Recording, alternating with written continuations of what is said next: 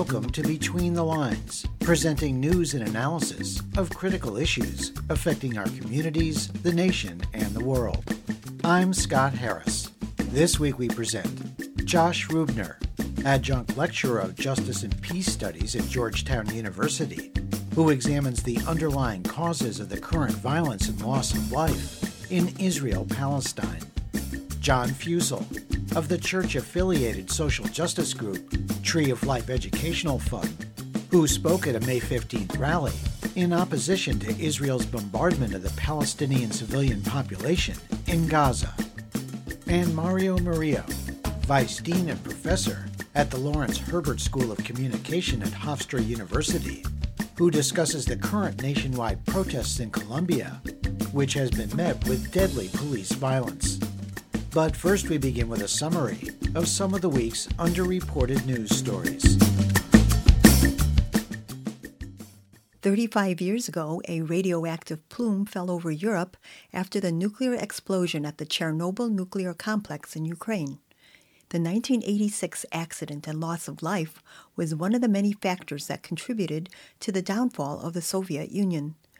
Today, Ukraine is one of the world's most dependent nations on nuclear power. Half of the electricity in Ukraine's energy grid is produced by 15 reactors at four nuclear stations. Al Jazeera reports that with the ongoing conflict between Russian speaking separatists and the government in the east, and Russia's cutoff of coal and natural gas supplies, Ukraine's leaders see little alternative but to continue their dependency on nuclear energy. But domestic and international critics claim that Ukraine's nuclear industry faces a perennial crisis caused by corruption, safety problems with aging reactors, disruption of ties with a Russian nuclear monopoly, and a politicized switch to U.S. made nuclear fuel. Many of Ukraine's nuclear reactors built in the 1980s are operating on extended licenses with some safety upgrades but critics maintain that the upgrades were performed poorly and warn that these zombie reactors could be prone to a future catastrophic accident. Infighting within South Africa's ruling African National Congress boiled over as party leaders moved to suspend ANC Secretary General Ace Magashule over his indictment on 21 graft charges last November. The charges stemmed from a $23.5 million contract to remove hazardous asbestos roofing, work that was never fulfilled. The suspension was carried out by the majority of the ANC Leadership Council, loyal to President Cyril Ramaphosa. Magashule is an ally of former President Jacob Zuma, who is tied to multiple corruption scandals. After the ANC suspended Magashule pending the outcome of his trial, he openly fought it. Foreign Policy magazine reports that Magashule responded by moving to suspend Ramaphosa over corruption allegations made against the president's election campaign. Magashule's supporters see his suspension as an attempt by Ramaphosa to weaken opposing factions once powerful during the Jacob Zuma era.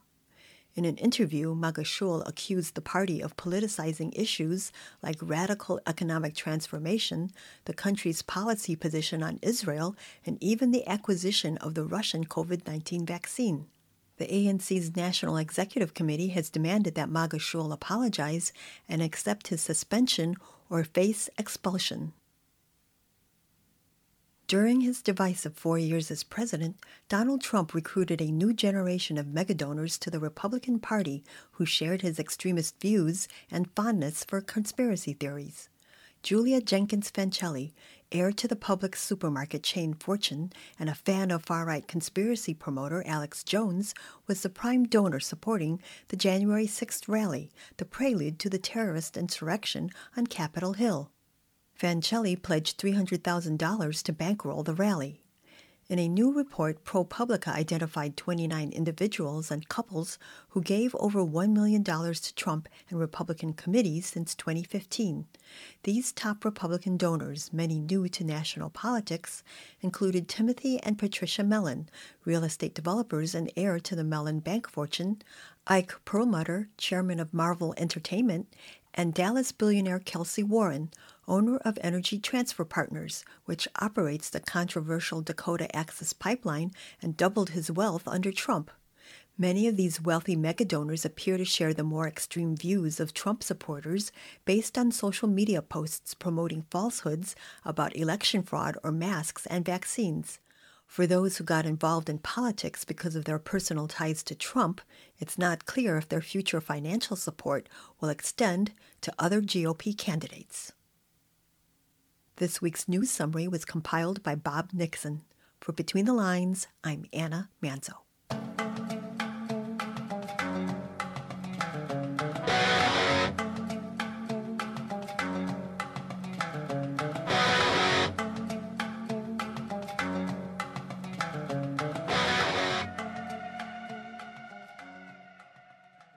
In the deadliest conflict between Israel and Hamas since 2014, Israeli airstrikes have killed more than 213 Palestinians, including 61 children and 36 women, with more than 1,400 people wounded, according to the Gaza Health Ministry. Twelve people in Israel, including a five year old boy and a soldier, have been killed by rockets fired from Gaza by Hamas into Israel. While Egyptian diplomats were attempting to negotiate a ceasefire, the Biden administration blocked the UN Security Council three times from issuing a joint statement calling for an immediate end to hostilities. Just hours after President Biden said he would support a ceasefire on May 17th, dozens of Israeli jets launched more than 100 missiles into the densely populated Gaza Strip. The violence is not limited to Gaza as Jewish nationalists and Palestinians engaged in running street battles in Jerusalem. Protests were mounted against the forced removal of 13 Palestinian families from their homes in East Jerusalem, and Israeli police attacked Palestinians at Al Aqsa Mosque. Your reporter spoke with Josh Ruebner, adjunct lecturer of Justice and Peace Studies at Georgetown University. Here he examines the underlying causes of the current violence in Israel Palestine and the Biden administration's response to the crisis. Right. Well, the most recent spark for this conflagration that we're seeing right now was the result of Israel trying to forcibly expel Palestinian families from their homes in the neighborhood of Sheikh Jarrah, which is in Jerusalem. And there are also major, major plans to ethnically cleanse through the demolition of Palestinian homes a huge neighborhood called Silwan uh, also in Jerusalem. Between these expulsions and these home demolitions, Israel is planning to ethnically cleanse almost 2,000 Palestinians from Jerusalem. So there is massive, massive Palestinian protest uh, against these attempts to ethnically cleanse uh, East Jerusalem of their indigenous Palestinian inhabitants.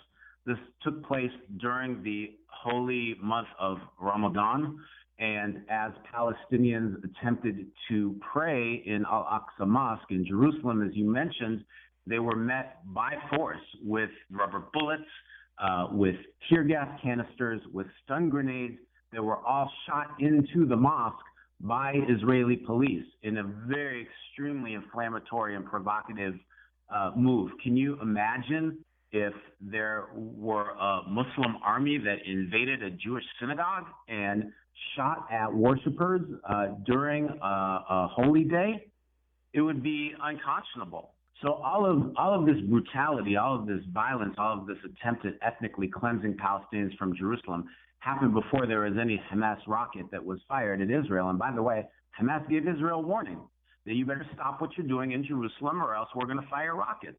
And Israel decided, oh, well, we don't care. We want an escalation. And uh, after the rockets were fired, Israel began its much, much more devastating uh, assault on the Gaza Strip that has killed more than 200 Palestinians in just one week, including entire families that have been obliterated.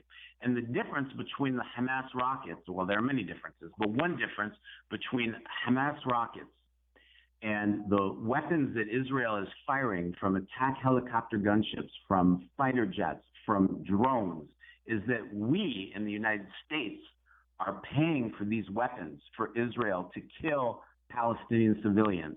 It's our taxpayer dollars in the form of $3.8 billion every year that is going to obliterate Palestinian homes, entire apartment buildings that we've seen targeted for destruction by Israel.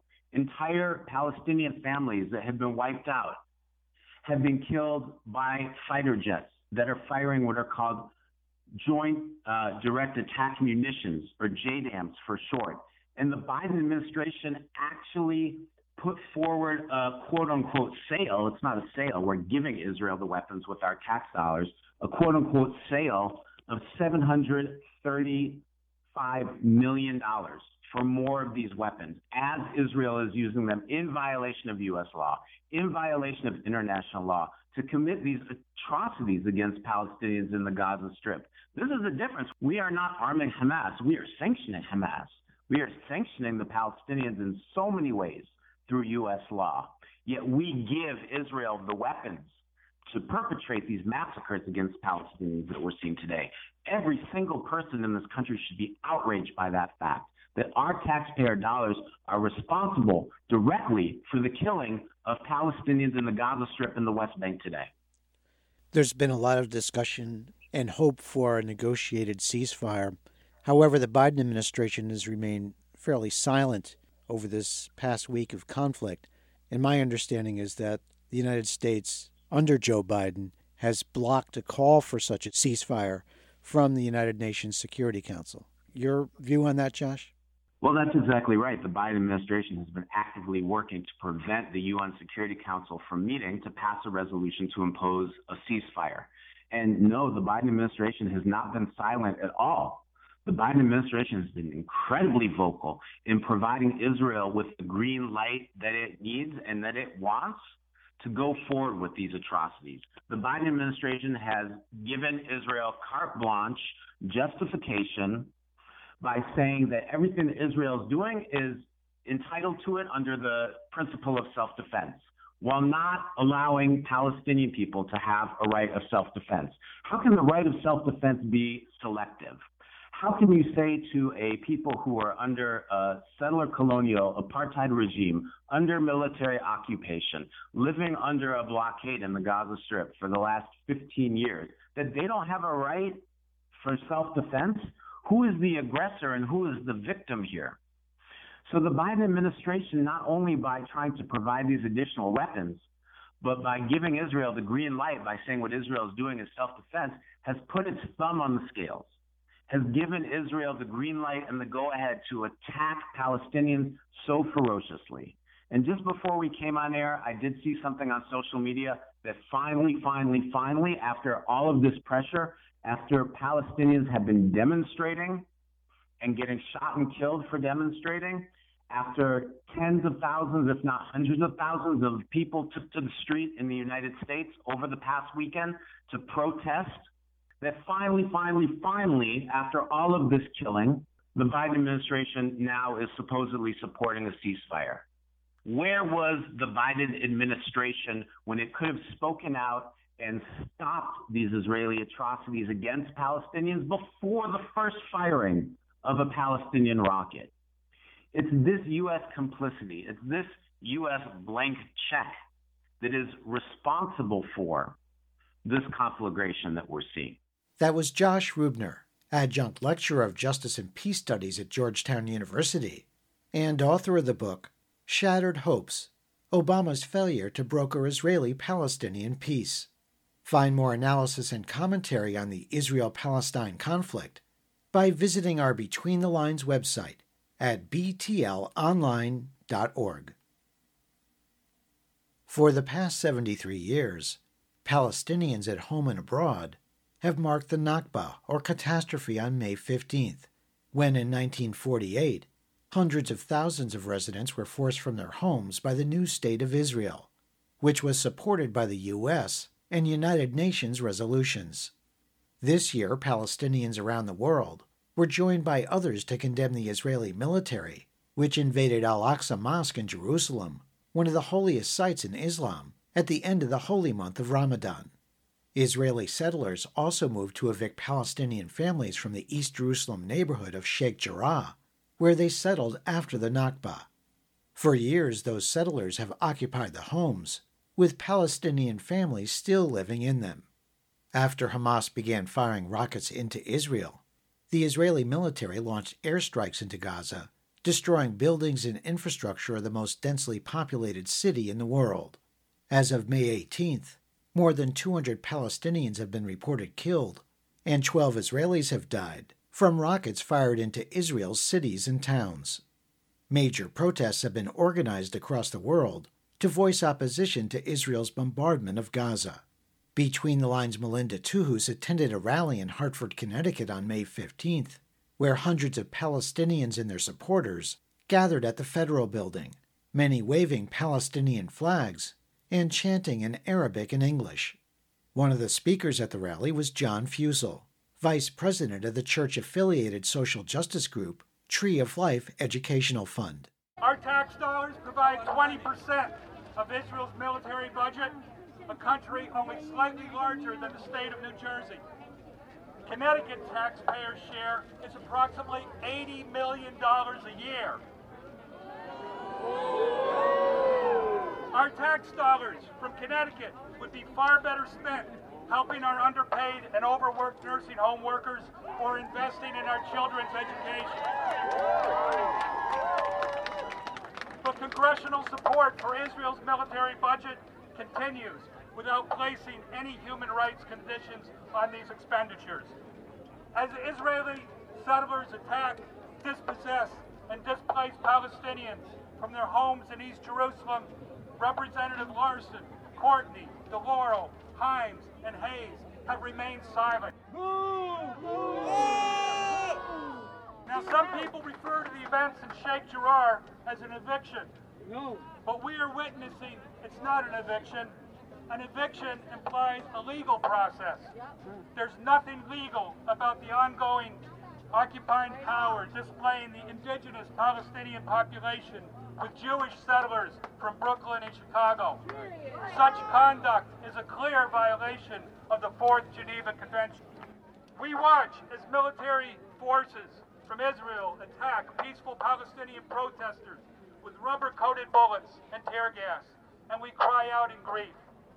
But Representatives Larson, Courtney, DeLauro, Himes, and Hayes have remained silent. Our corporate media refer to these Israeli soldiers as, quote, the Israeli Defense Force. But a better name would be the Israeli Offense Force. Or, or, or the Israeli Occupation Force. Or the Israeli Apartheid Force. Why does our Congress continue to give Israel $3.8 billion a year without requiring Israel to respect human rights and international law. Our nation's policy has only served to embolden Israeli aggression and apartheid, not bring peace and justice. My friends, isn't it time that we demand our elected officials to end the failed policy of unconditional support for Israel? Yes! Isn't it time that we say, hey, Israel, if you take our tax, tax dollars, then you must respect our values. There's a few in Congress who do place the values of peace, freedom, justice, and equality over unconditional military aid to Israel. On April 15th, Representative Betty McCollum introduced into Congress H.R. 2590. This legislation, if passed, promotes and protects the human rights of Palestinians living under Israeli military occupation. The legislation will ensure that the government of Israel does not use United States taxpayer dollars to one, support the military detention of Palestinian children, two, the unlawful seizure and destruction of Palestinian property, or three, further annexation of Palestinian land in violation of international law. Brothers and sisters, this is America telling Congress, stop your complicity in Israel's apartheid crimes. That was John Fussell, Vice President of the Tree of Life Educational Fund. Learn more about House Bill 2590, the Palestinian Children and Families Act, by visiting our Between the Lines website at btlonline.org.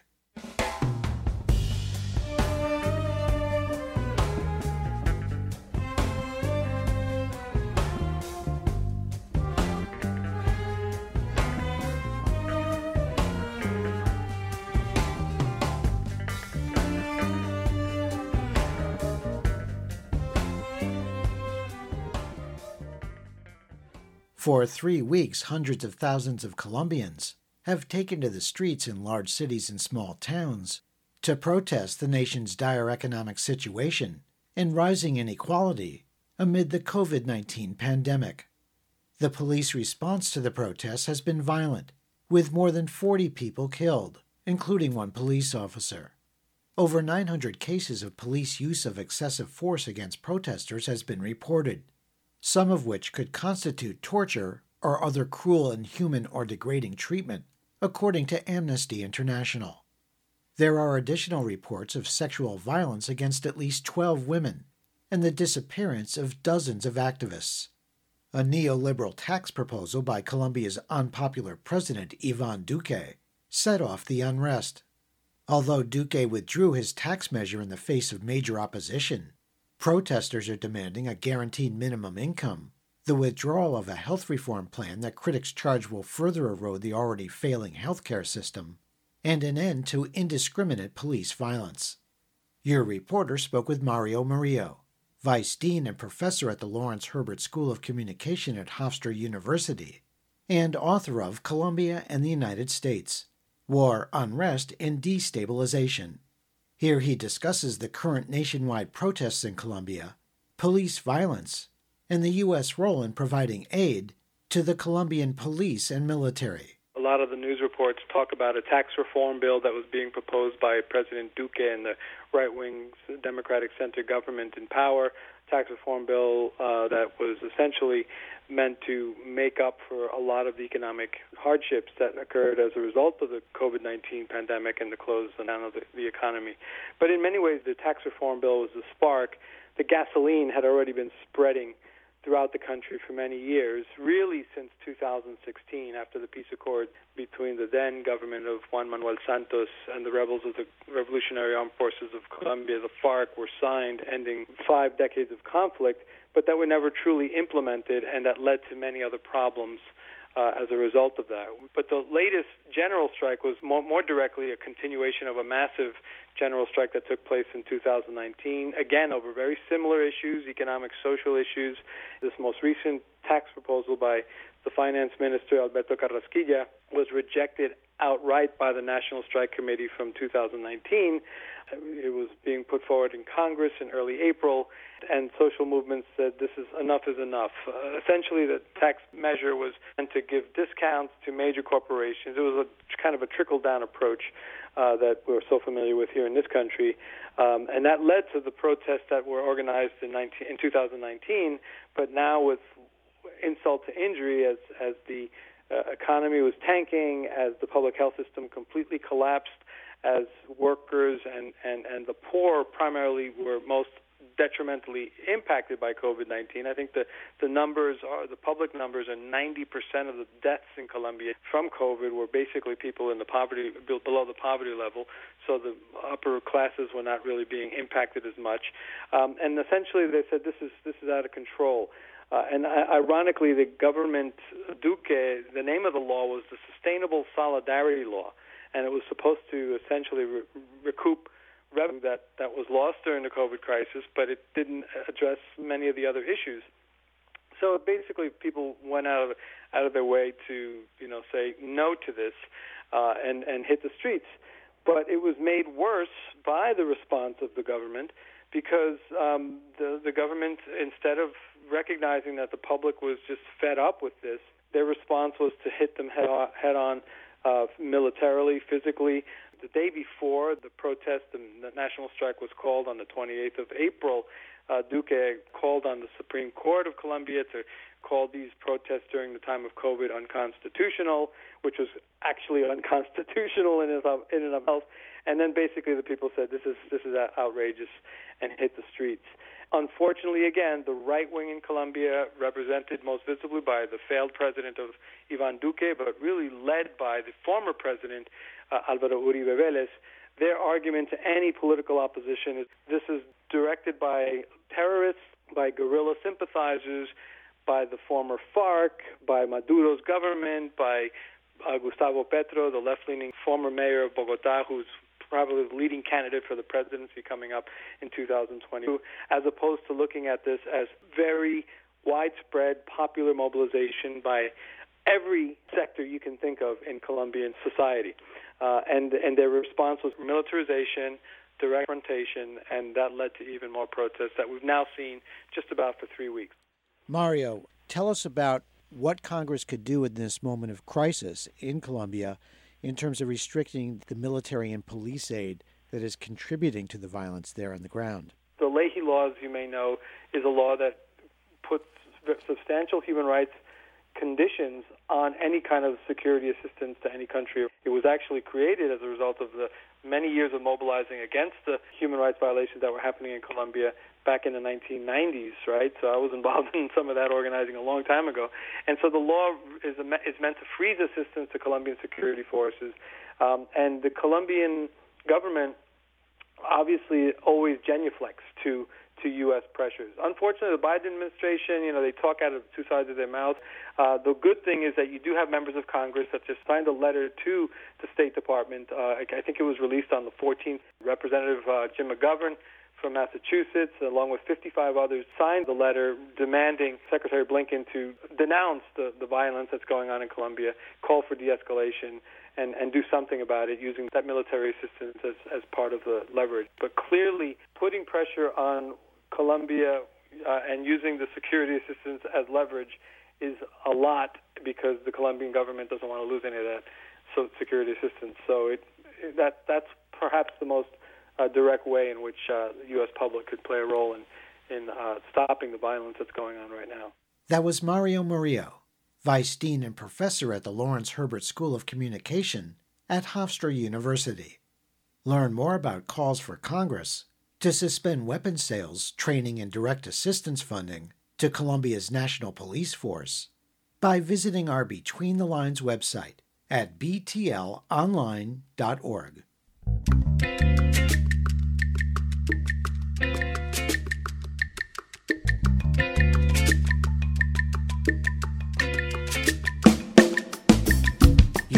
listening to Between the Lines, a weekly program presenting news and analysis of critical issues affecting our communities, the nation, and the world.